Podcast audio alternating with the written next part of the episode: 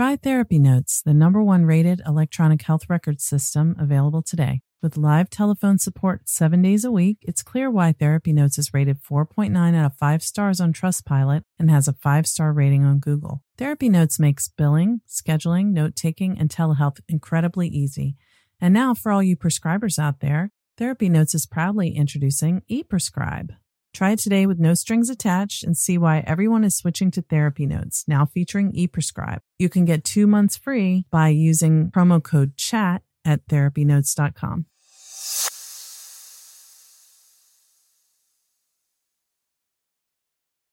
Trauma Therapist Network is a website to learn about trauma and how it shows up in our lives and to find a trauma therapist. Go to traumatherapistnetwork.com to find a trauma therapist near you today.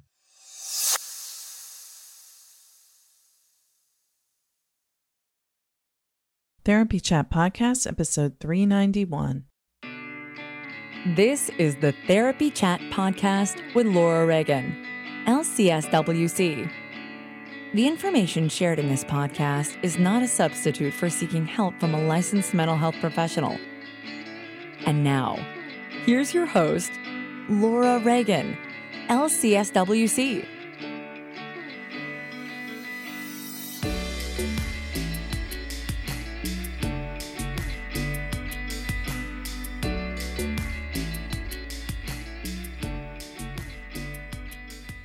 This week's episode is sponsored by Therapy Notes, the number one rated electronic health record system available today. With live telephone support seven days a week, it's clear why Therapy Notes is rated 4.9 out of 5 stars on Trustpilot and has a 5 star rating on Google. Therapy Notes makes billing, scheduling, note taking, and telehealth incredibly easy. And now, for all you prescribers out there, Therapy Notes is proudly introducing ePrescribe. Use coupon code CHAT or click the link in the show notes to get two free months at therapynotes.com.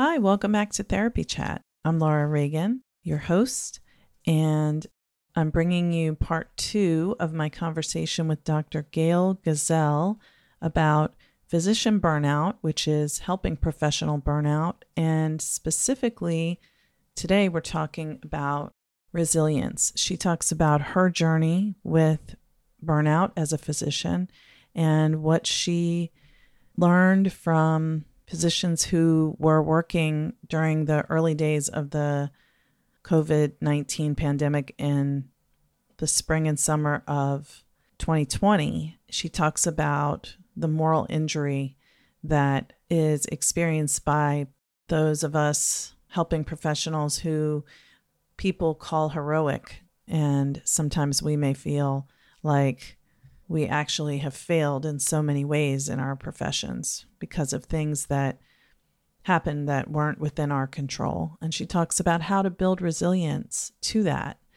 And I know that many therapists who are listening right now might be able to relate to what she describes. I feel like this is one of the few interviews where we talk about burnout really in a deep way that relates to the trauma response from someone's lived experience. So I hope you will find this informative and relatable. And I don't want you to be able to relate to the feeling of burnout, but you know, that's something that so many of us are dealing with. I do want you to be able to relate to the feeling that you're not alone if that's how you're feeling right now and that it can get better.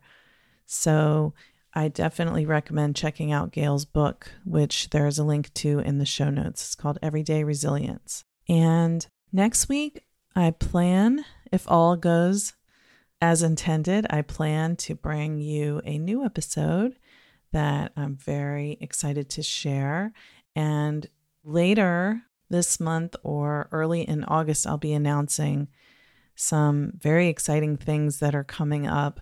One thing that is not definite, so I can't say for sure, but tentatively, we're looking at putting together a gathering of for a live therapy chat podcast episode recording with an audience. That would be people who come to listen and participate because we're going to have a q&a and we're looking at doing that in denver this august. So Obviously, that's coming up very soon. So, letting you know that that's out there. And if you're on my email list, I'll definitely inform everyone when it's set up for sure. But really excited about the opportunity to record live with an audience. That's going to be really neat. And what we're going to be talking about should be super interesting as well. So, can't wait to tell you more about it. Stay tuned for that. Like I said, if you're on my email list, you'll get an email about it when plans are firmed up. Either way, I will be in Denver this August and would love to find ways to connect with listeners and also Trauma Therapist Network members in person. So, working hard to get those plans finalized now. Real quick, I'll give you another description of my guest, Dr. Gail Gazelle, and her bio. She was on last week, so you've already heard this, but if you didn't catch last week's episode 390, you can go back and listen to that too. But Dr. Gail Gazelle is a former hospice physician, part time Harvard Medical School assistant professor, and a master certified coach for physicians. After working in the field of end of life care for most of her professional career, Dr. Gazelle shifted her focus to another vulnerable population physicians in the modern American healthcare system. Gail Gazelle has coached over 500 physicians and physician leaders on leadership development, communication, teamwork, conflict management, mindfulness to build resilience, and emotional intelligence. And I'm just going to cut into the bio to say that there are a lot of different ways that people can experience executive coaching and the really deep work that Gail is doing using a trauma centered approach is very beneficial. You know, oftentimes it can be mindset work that's very cognitive and it doesn't go as deep. And there's a place for that too. But when people are in burnout, what they really need is something like what she does. So just wanted to throw that out there. Dr. Gazelle's passion is in providing physicians the resilience skills not covered in training that make the difference between burnout and surviving the marathon of a medical career. A longtime mindfulness practitioner and educator, Dr. Gazelle is a certified mindfulness meditation teacher with world renowned teachers Tara Brach and Jack Kornfield. Dr. Gazelle is the author of The Daily Dose of Calm, a free 14 day mindfulness mini course. And her articles have appeared in many publications, but her book, Everyday Resilience, came out in August 2020. And there's a link to find her book in the show notes. I hope you will enjoy our conversation. I wanted to tell you one more thing. Oh, yeah, I wanted to tell you that I was talking with someone the other day who has an adult child who's in medical school right now. And she was telling me that her child, on the first day of class, learned about the adverse childhood experiences study. And that was so heartening to me. I just want to say it's a little off topic, but to think that some medical schools are teaching physicians about the impact of childhood trauma on health and physical and mental health is so long, long, long overdue. But the fact that it's actually happening makes me hopeful. And anything that can give hope that things are changing in this very needed way is welcome. So, thank you all for listening, and I'll be back with you with a new episode, I hope, next week. And until then, thank you so much for listening to Therapy Chat. Hi, welcome back to Therapy Chat. I'm your host, Laura Reagan, and I'm so happy to be continuing my conversation that we started last week with our part one with Dr. Gail Gazelle. Gail, thanks so much for coming back to Therapy Chat today. Oh, I'm delighted to be here. Thank you. Yes, I loved our first conversation about the topic of physician burnout. You are the author of Everyday Resilience, a practical guide to build inner strength and weather life's challenges. And you are a former hospice physician and on the faculty at Harvard Medical School, and you're a meditation teacher. You've got it all going on, Gail. so, why don't you just give our audience a little thumbnail sketch of what you're doing these days, and they can refer back to our previous episode for all the nitty gritty. Okay, great. Yeah, so I was a hospice physician for many years, and I then went on and became an executive coach for physicians and physician leaders. And I did that after my own bout with burnout. I loved being a hospice physician. I, I, felt so privileged to be involved in this very sacred time in people's lives and to help them and their families cope with the enormity of loss that they were experiencing. So the work was incredibly rich and satisfying, but at the same time, it was kind of overwhelming in, in part. And I was a parent at the time. I had a child actually on my own. So I was a sole parent and just the juggling of being a parent and meeting my mm-hmm. child's needs and having a busy career. And I also had an academic career. I just started struggling with burnout and guilt and, you know, kind of not really knowing how to sustain myself. So I got coached myself and found it enormously helpful. I, I had also had a lot of therapy, which helped me with some complicated family of origin issues. So the therapy and then the coaching just really helped me figure out how to have a lot more joy in my life, a lot more ease, a lot more balance, a lot, a lot more self care. So I decided to become a coach so that I could help physicians across North America kind of get the same benefits and find ways to meet the demands of their career and continue to thrive. Along the way, I had my own mindfulness meditation practice, did a lot of coursework and retreats. And then I was a participant in a wonderful intensive two year training with Tara Brach and Jack Kornfield to become a mindfulness meditation teacher. And that has been so rich for my own life and also what I can bring, you know, in my writing and my coaching and in my speaking to physicians and others. So that's a little thumbnail sketch about me, Laura. Yeah, thank you. Thank you so much. And I think when we were talking last time, we were talking about burnout, and it's a problem for all types of healthcare professionals and any helping professionals, especially as we are currently recording this in month, I guess. When did it start in New York? Was it in February? I think March is really yeah. late, late February, early March of 2020. It's been quite a year, hasn't it? Yeah. So we're in about, you know, seven to eight months of dealing with this pandemic that is just impacting everybody in America in some way, big ways and small ways. And you were in New York helping with the hospital work there? Were you working with physicians who were dealing with the impact of mm. taking care of patients with COVID? Yeah, I was called in to lead support groups for a large physician health network in New York City. And that was, I was doing the support groups kind of April through June. And so, you know, New York was so hard hit and was really interesting the ways that the COVID pandemic impacted physicians.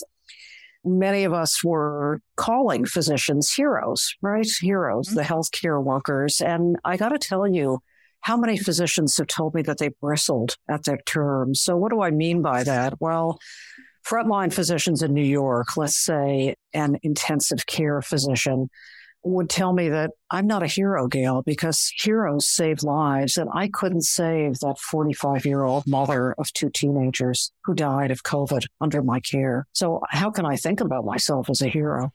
Then, similarly, a family physician in New York who was doing telehealth, so wasn't doing hands on care, you know, because of the pandemic, said to me, I hate it when they call me a hero. I'm not a hero. I'm not actually even touching patients now. How could I possibly consider myself a hero? So this intense guilt and anguish and, you know, for many months in New York City and other cities across this country, at 7 p.m., for example, you know, horns would honk and people would bang pots and sing songs all about, you know, the heroes and heroines of the healthcare system.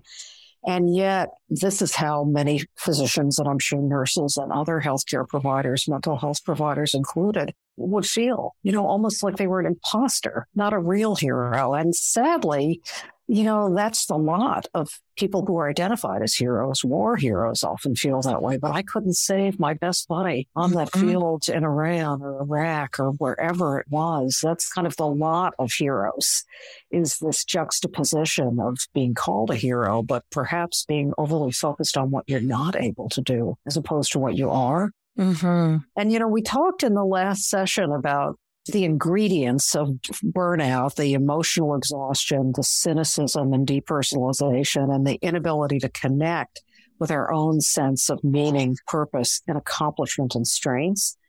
And, and as we talk about this concept of heroes, it kind of shines a light on that third component that sometimes we're so focused on what we're not doing well that we lose sight of what we are. And that's so important. You know that in mental health for well-being, we have to be able to switch that lens to what we are doing well, kind of the positive psychology focus and it's really true of physicians because obviously, whether you're a family doc or an intensive care doc in a pandemic, you're helping people, right? Mm-hmm. You know, and so how to feel good about what you are able to do instead of dwelling in what you are not able to do. It's, it's a, it's such an important mindset switch that I, I see as enormously helpful in managing burnout in healthcare professionals because we can all get so caught up in that negativity bias and that sense of, well, I should have done this and I could have done that and why didn't I? And everybody else is so much more caring and compassionate, et cetera. And we have to be able to help people switch that lens to, okay, so you're not perfect. None of us are. But let's look at the things that you did do well. let's look at how you did help people, how you did contribute, how you were motivated to care, how your presence, even if you didn't have a cure, your presence helped that fellow human being get through the the tragedies that they were experiencing. So important, don't you think? Oh yeah. And that just, you know, it's almost seems like as if because you were a hospice physician, that maybe that gave you that perspective to be able to see because in hospice every patient dies you know mm-hmm. yes it's not a goal of preventing that because it's not preventable so mm-hmm. does that play into it do you think yes because when we're talking about people who are approaching the end of their life from some terminal illness that, of course, they don't deserve to have. What we want to do as a hospice professional is help people change from the hope for extension of life, for longevity, how to change that into a hope for quality for the, the longevity that you do have. In other words, how to change the hope for something that will never happen, right? A cure, right? Or even more time how to change that hope and, and harness that hope, that wonderful human dimension of hope, how to harness it towards a realistic goal. Quality time with the people who are deeply important to you, getting your affairs in order, you know, making decisions about things that you do have a choice about in terms of pain management and symptom management. So it does involve that kind of flipping of expectations to what is realistic to hope for. And similarly, if we go back to the two physicians in the pandemic that I mentioned, helping them have a clearer lens of what they are able to help people with, right? You know, so yeah. that that um, intensivist who you know talked about I'm not a hero because I couldn't save that 45 year old woman. Well, tell me about some of the patients that you were able to save.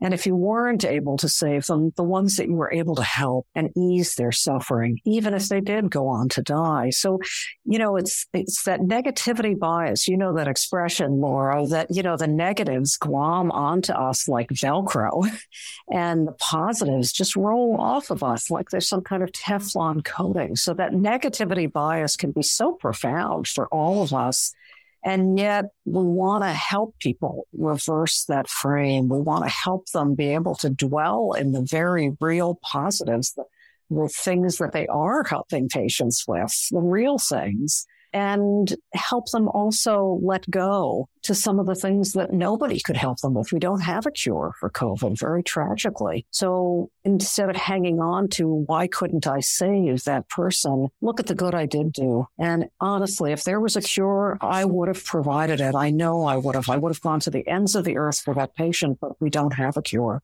So had to have that that very realistic appraisal that benefits, I think, all of us in fueling ourselves, giving us ballast to continue doing the work that we're doing and replenishing our deep well of resilience that as I said in the first session, lies within all of us. We all have resilience within us, but we don't always learn how to access it. And we don't always learn how to replenish what I think of as a deep well of strength and courage and wisdom and curiosity and goodness that actually resides in each and every one of us. So it gives me a lot of joy. And I know this is the same for you, uh, Laura, in terms of your work. It gives me so much joy and pleasure to help people, you know, switch to the truth of the good they are doing and helping them really shine a light on that. Oh, it's so important. And, you know, and you made me think of something with the, the physicians and and all the healthcare providers in New York because the state was hit so brutally hard by the pandemic. Even if for the patients they couldn't keep alive, the work they did and all the work that all the healthcare providers are doing, where they try this and they try that, and what works and what helps and what doesn't, and you know, gathering all the data. And it's not a research study; this is real time but you know what what we're learning through the way that people are taking care of their patients and what makes a change is it's invaluable to eventually finding a cure or a vaccine or both for this terrible virus. So that in itself is a significant contribution literally to science. Yeah all of that day in day out. And again helping healthcare professionals see that mm-hmm. that good that they're doing, you know, that and how what an additive effect it has. Yeah. Yeah, this uh, pandemic has really done a lot to hurt our our world. There's no question about that. And but this topic of physician burnout will be relevant even when COVID is hopefully a distant memory, something yeah. that we all got through. Yeah, and you know, isn't it interesting that times of difficulty often propel times of growth, mm-hmm. change? And when I think about resilience, I, I think about how do we keep our focus on things that we can control as opposed to things that we cannot. I find as a coach, some of the most burnt out physicians who come to me are spending a lot of time and energy railing against the system. System is broken the electronic health record, which we, we spent a lot of time on in the first session, you know, it's eating me alive. The practice of medicine is just going down the tubes. They've taken away all our joy. And this focus on the system, which is very broken, I'm, I'm not questioning that, but a focus on things that we can't control. So similarly with COVID, you know, I can't be happy while this pandemic is still here. Mm-hmm. A lot of people in healthcare are saying that. And certainly, you know, the, the, the tremendous strife that the pandemic is causing is, you know, it's, it's extraordinary. And do we have to give away our happiness as well? is our happiness dependent on whether we're in a pandemic or not, or the pressures in healthcare or not? Or is our happiness something that we can actually cultivate within ourselves and again, that's a lot of my interest in resilience. How do we build resilience to manage all of the things that come our way that are out of our control? Unexpected illness, an accident, a, death, right? Loss of a job, um, you know, racial inequities, all of the things that come up. Um, that we have very little control over. How do we build our endurance to manage all of those things and still reach whatever our goals are? And that's why to me, resilience isn't just a bouncing back. It's not just that rubber band analogy or the willow tree that bends and doesn't break. Those are important images, but it's really more how do we ride the uncertainty and the adversity that is part of the human condition with minimal unnecessary cost, with minimal unnecessary physical, emotional, mental, spiritual, every. Therapist, we've all had that moment. You wake up in the middle of the night. Oh my gosh, did I do my notes? Well, you don't have to worry about that anymore when you use therapy notes. Therapy Notes makes it easy to write your notes, get them done quickly, but thoroughly. My group practice has used Therapy Notes for six years, and everyone always finds it easy to use. But the best thing is, if you do need help, you can call their customer service number and a person answers the phone. And anytime I've ever had to use it, which is maybe three times in the past six years, my issue has been resolved easily with a cheerful demeanor in 15 minutes or less. So I highly recommend Therapy Notes. And don't forget, go to therapynotes.com and use promo code chat to get two free months.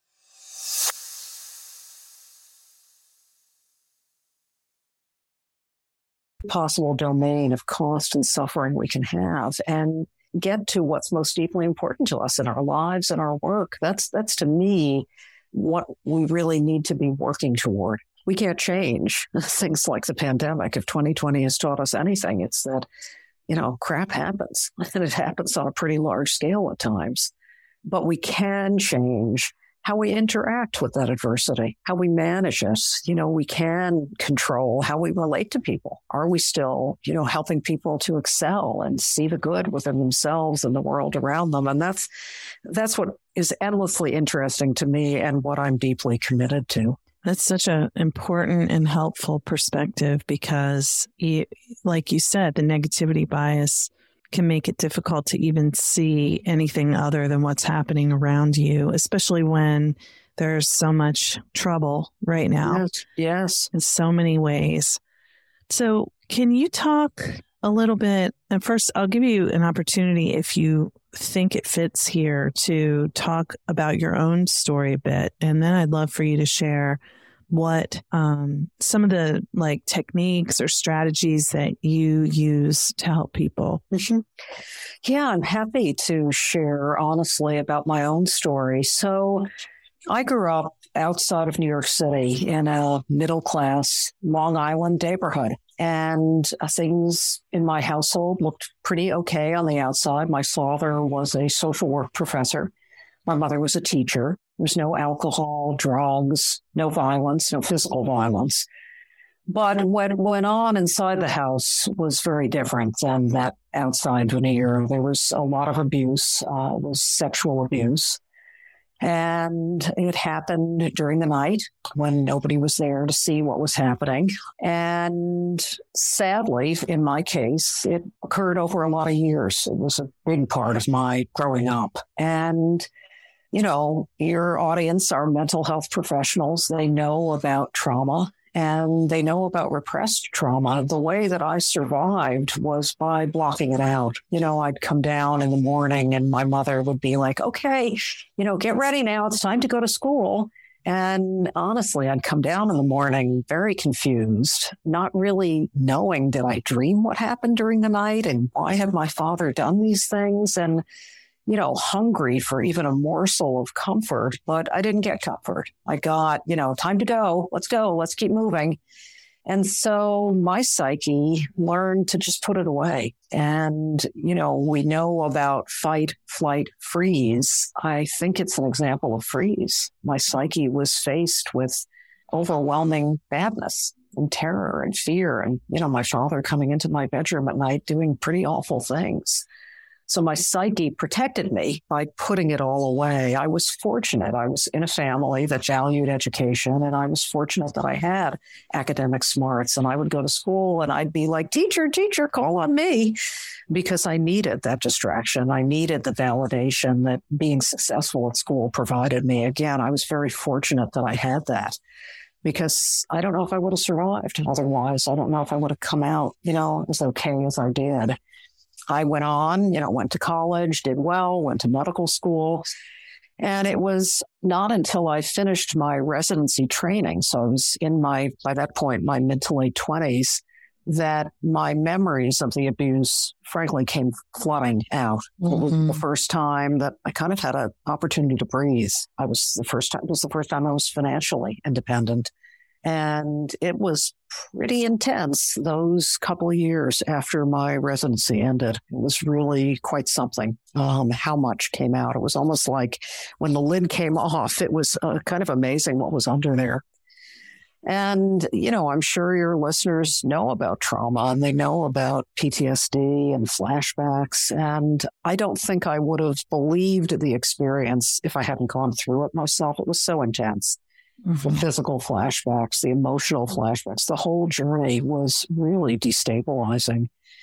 And again, I think that I was fortunate that my psyche had learned a way of protecting myself in terms of compartmentalizing the trauma so that I continued to work and I was able to compartmentalize that in the early days that I was getting my memories back. I was fine at work. I was taking care of patients all day long. I was working as an internist then, but honestly, the minute I left my office, between my office and just walking out to a nearby parking garage, I would be crippled by flashbacks. It mm-hmm. just was so powerful. So it's been a long journey of healing. I'm, um, you know, I've, I've been in therapy for many years. I had some bad therapy experiences and then landed with an outstanding trauma therapist who's been by my side for a lot of years. And I, I don't know if I'd be here without, without her. Yeah. So I feel like I somehow had the resilience to get through this, to get through this. And I think some of the ingredients were the freeze response, the psyche's ability to wall things off, you know, until I was ready, or at least even a little bit ready. Yeah. To deal. You weren't really ready. You didn't there want you that go. right then, but it happened.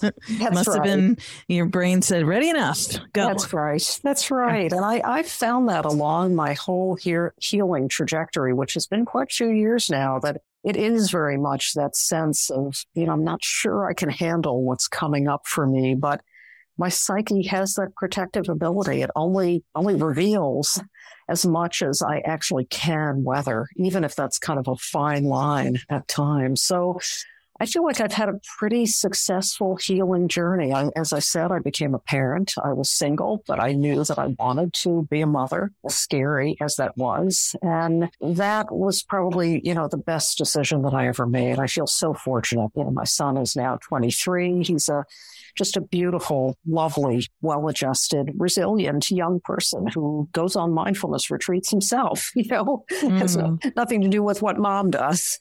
So it, it's been a really fantastic healing journey, but sure, it's, it's been a challenge. And it's helped me see, as I said, that we all have resilience within us. We do.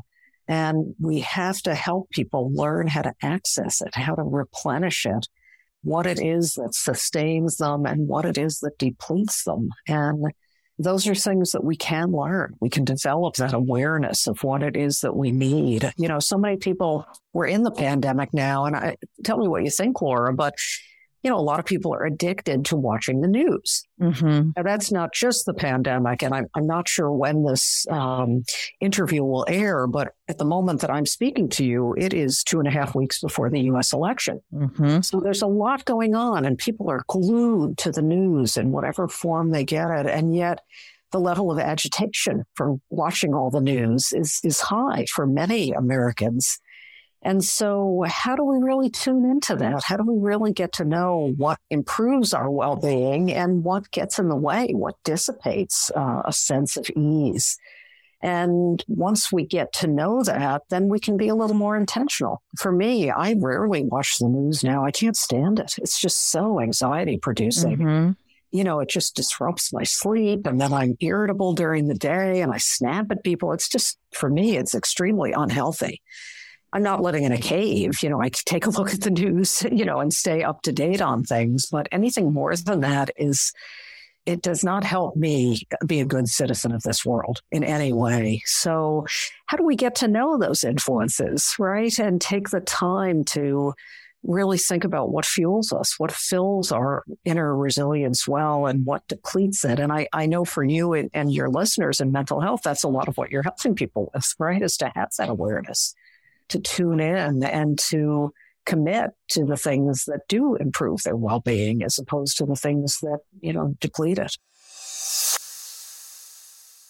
Running a group private practice has been a challenging and rewarding experience. And one thing that has made it so much easier is Therapy Notes. Therapy Notes makes billing, scheduling, note taking, and telehealth incredibly easy. If you're coming from another EHR, like I did, Therapy Notes makes the transition incredibly easy, importing your demographic data free of charge so you can get going right away. My team has found Therapy Notes very easy to learn, it's intuitive, the customer support is second to none. And that's one of the things that has kept me a Therapy Notes customer for several years now. Anytime I've needed to contact Therapy Notes for help with an issue I couldn't figure out on my own, I've been able to get through to someone and resolve the issue within 15 minutes, 99% of the time. Find out what more than 100,000 mental health professionals already know. Try Therapy Notes for two months absolutely free. Just click on the link in the show notes or enter the promo code chat at therapynotes.com.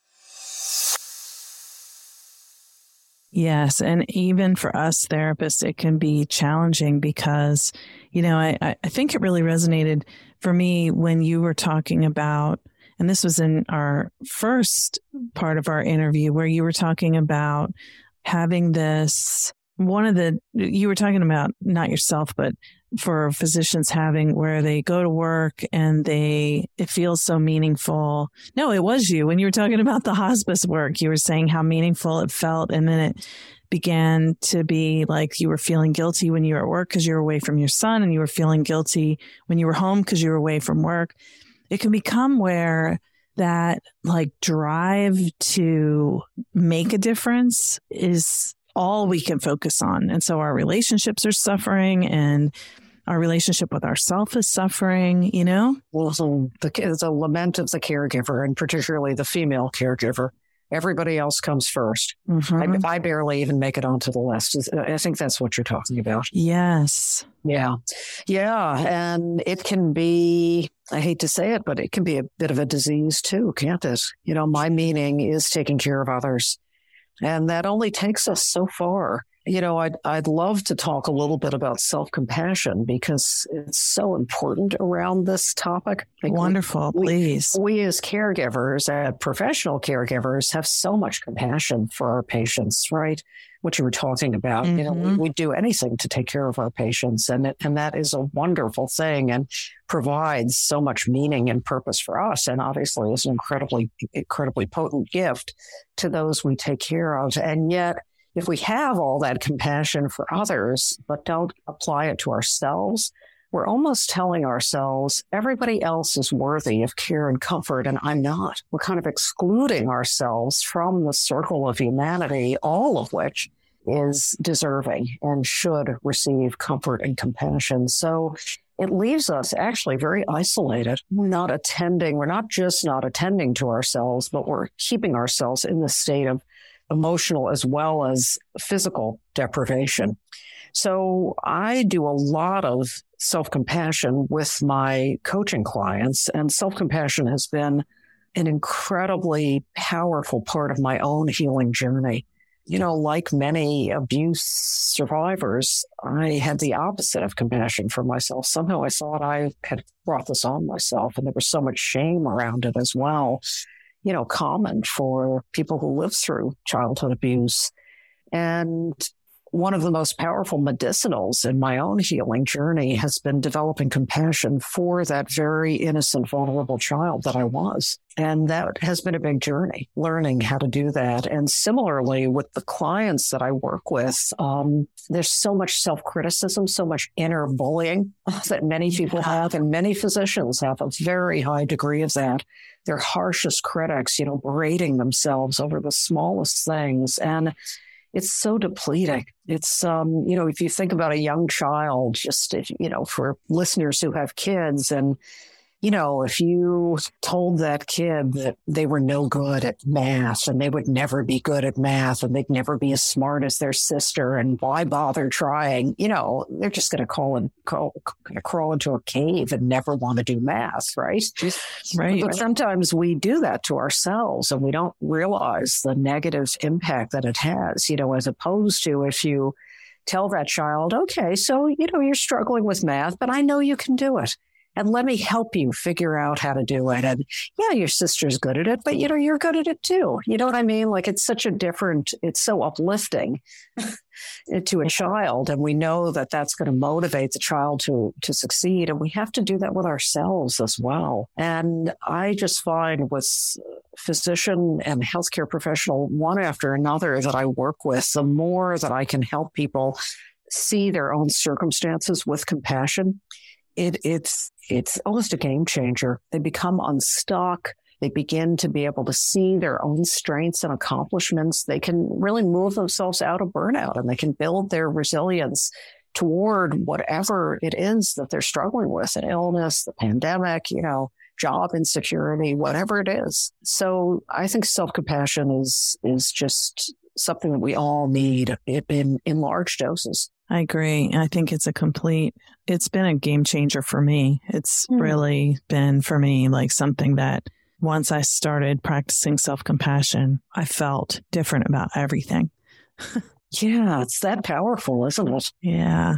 So, how would you like to share with us some of the ways that you use self compassion and other strategies, if you like to talk about those with physicians who you're coaching? Hmm.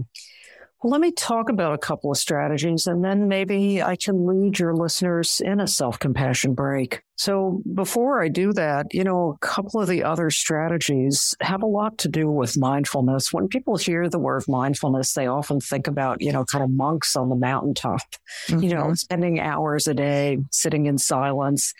And that's great if that's what you're moved to do. But mindfulness is so much more than that. It's, it's really an approach to our own mind, to becoming acutely aware of what our own mind is up to. We all have patterns of thought, patterns of self criticism, patterns of viewing the world. And some of them are accurate and some of them are highly inaccurate and downright false. And with mindfulness, we get to know them more. So, for example, for myself, you know, as an abuse survivor, there was just so much shame. And a big part of my healing journey has been the mindful awareness of that shame, kind of rather than it being like the, uh, the wallpaper that was present everywhere, moving it out into my consciousness where I can work with it. I can see, wow, I'm being besieged by a shame attack. You know, I'm just feeling like there's something deeply wrong with me. And this is a time to take care of myself, to slow down, to really think about what I need because I don't deserve to experience that shame. I didn't do anything bad here. So with mindfulness, we're kind of taking it out of the shadows and we're bringing it into the forefront because once we do, then we can work with it with a lot more agility. So that's a, that's very important for burnout. And then we talked about this a little bit, working with our inner criticism, sometimes in the form of the imposter syndrome. A lot of physicians walk around feeling like an imposter. And the lay public may be surprised at that. Well, physicians know so much, you know, they're, they're revered.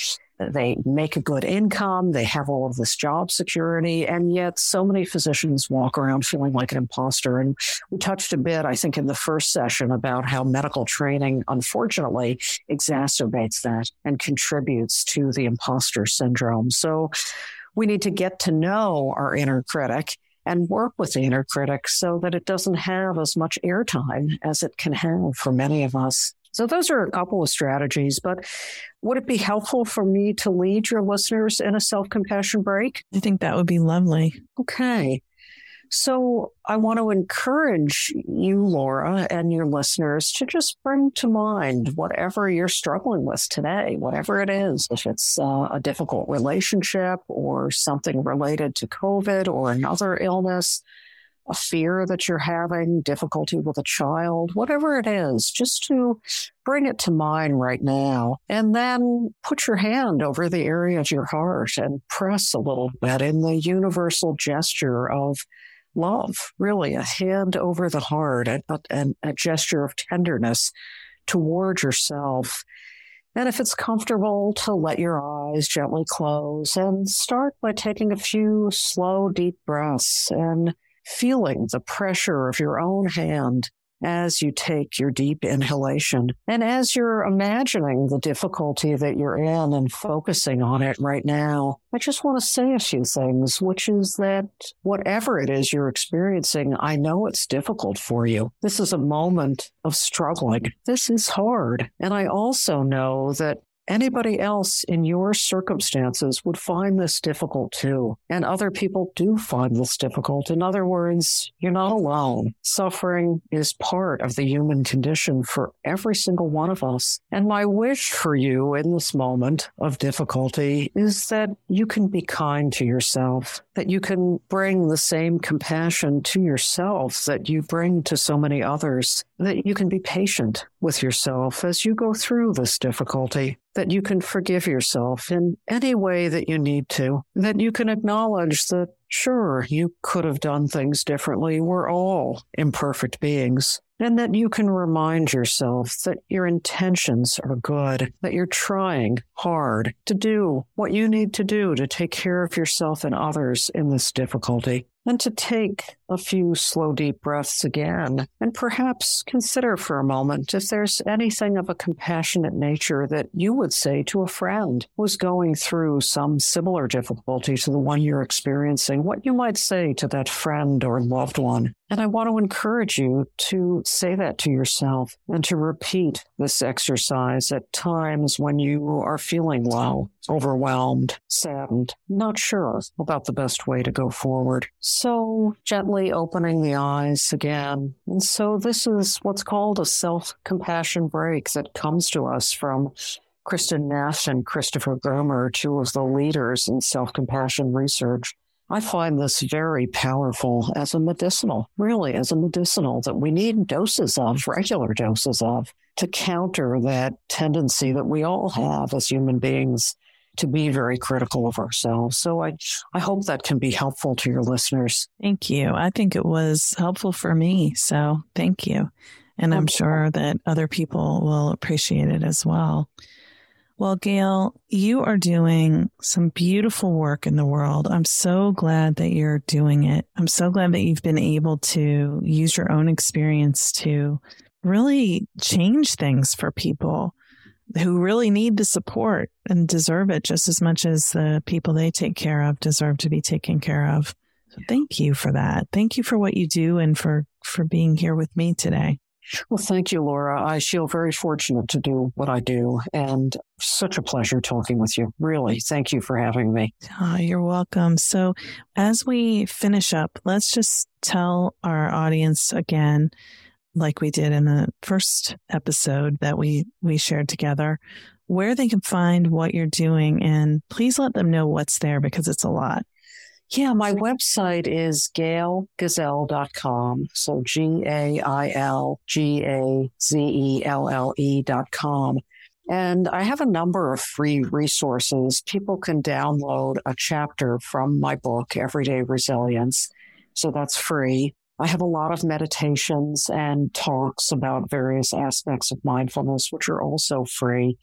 I have a, a 14 day meditation series that you can download on the site. And then I offer 30 minute free consultations to healthcare professionals who are interested in potentially learning more about healthcare professional coaching. So I encourage your, your listeners to take a look. And if any of that can be helpful, then that makes me feel great. Well, I'm sure it will be. And as you know, we talked about there's kind of so much stigma for physicians around seeking help for burnout that just having all these free resources and being able to stick their toe in the water without having to make a full commitment right away is probably really helpful. So thank you so much, Gail. Well, again, thank you. It's really been a pleasure being on Therapy Chat. Thank you so much. Thank you to Therapy Notes for sponsoring this week's episode. I do love Therapy Notes. It's such an asset to my business and makes my job as a practice owner and a therapist much easier. Try it today with no strings attached and see why everyone is switching to Therapy Notes, now featuring ePrescribe. Use coupon code CHAT or click the link in the show notes to get two free months at therapynotes.com. Thank you for listening to Therapy Chat with your host, Laura Reagan, LCSWC.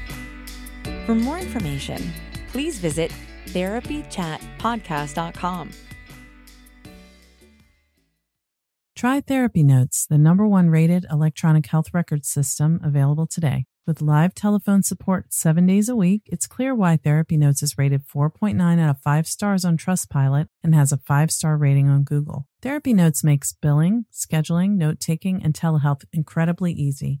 And now, for all you prescribers out there, Therapy Notes is proudly introducing ePrescribe.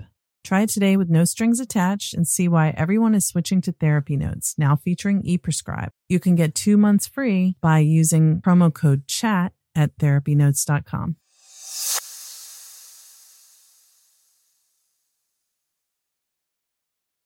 Trauma Therapist Network is a website to learn about trauma and how it shows up in our lives and to find a trauma therapist. Go to traumatherapistnetwork.com to find a trauma therapist near you today.